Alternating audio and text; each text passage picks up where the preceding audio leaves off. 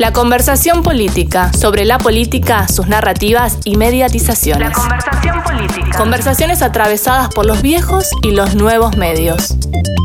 Clásica y viral. Audio extra. Voces que explican.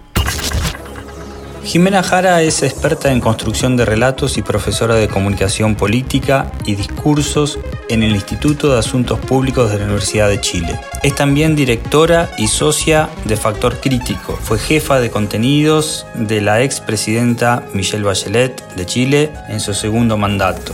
Y es editora del libro Fantasmas del Palacio que justamente trata sobre quienes escriben los discursos presidenciales en América Latina. Con Jimena nos interesó conversar sobre cuáles son las narrativas que predominan en los discursos presidenciales en América Latina, cómo se diferencian entre sí y cuáles son los componentes ideológicos que comparten o que se contraponen. La conversación política. Respecto de las narrativas que predominan en América Latina, eh, yo diría que más que historias en sí mismas, hay ciertas características.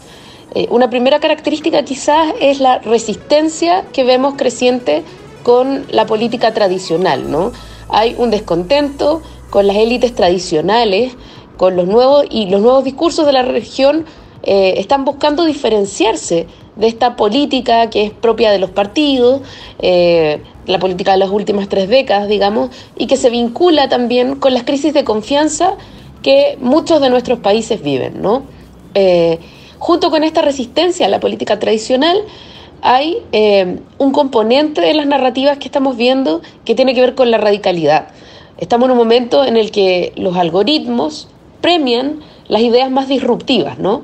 Eh, y eso implica que las ideologías más extremas están siendo las que más crecen y que están generando a la vez una polarización de las ideas, ¿no? Tanto hacia la izquierda como hacia la derecha. Luego también vemos un tercer fenómeno eh, que tiene que ver con una política más bien identitaria, que, eh, o sea, una política más identitaria que de líneas ideológicas, ¿no? Eh, se relaciona con causas y esas causas por ejemplo, la diversidad sexual, por ejemplo, la defensa de los animales o la, la, defensa del medio ambiente, son causas que pasan a ser constitutivas de identidades después. Y eso eh, rigidiza la deliberación, porque uno puede ceder en una opinión, pero uno no puede ceder en una identidad, ¿no? Entonces, eso rigidiza la deliberación.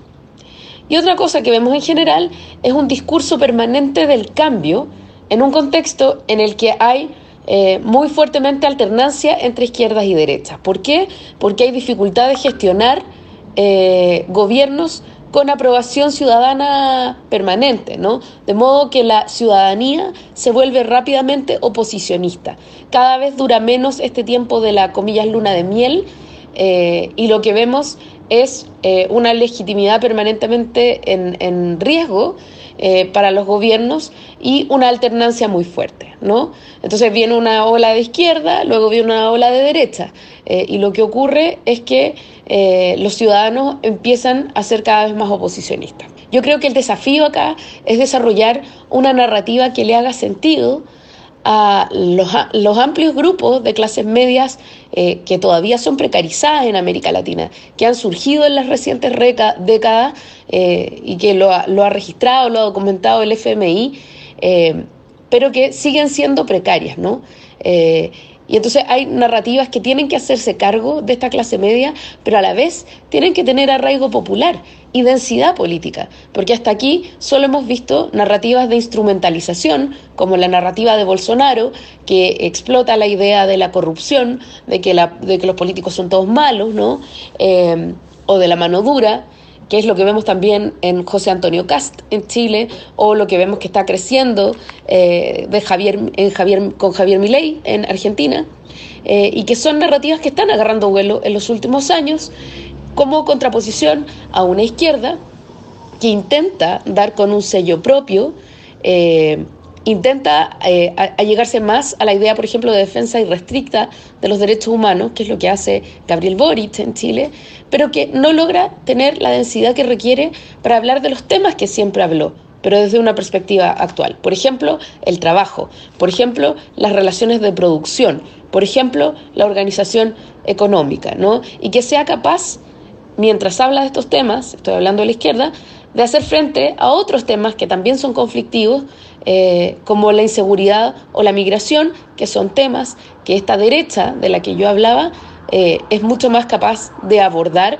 pero de abordar de manera instrumental y sin mucha densidad. La conversación política. La conversación política. Si te gustó este audio extra, podés seguirnos en nuestras redes sociales y en todas las plataformas de audio.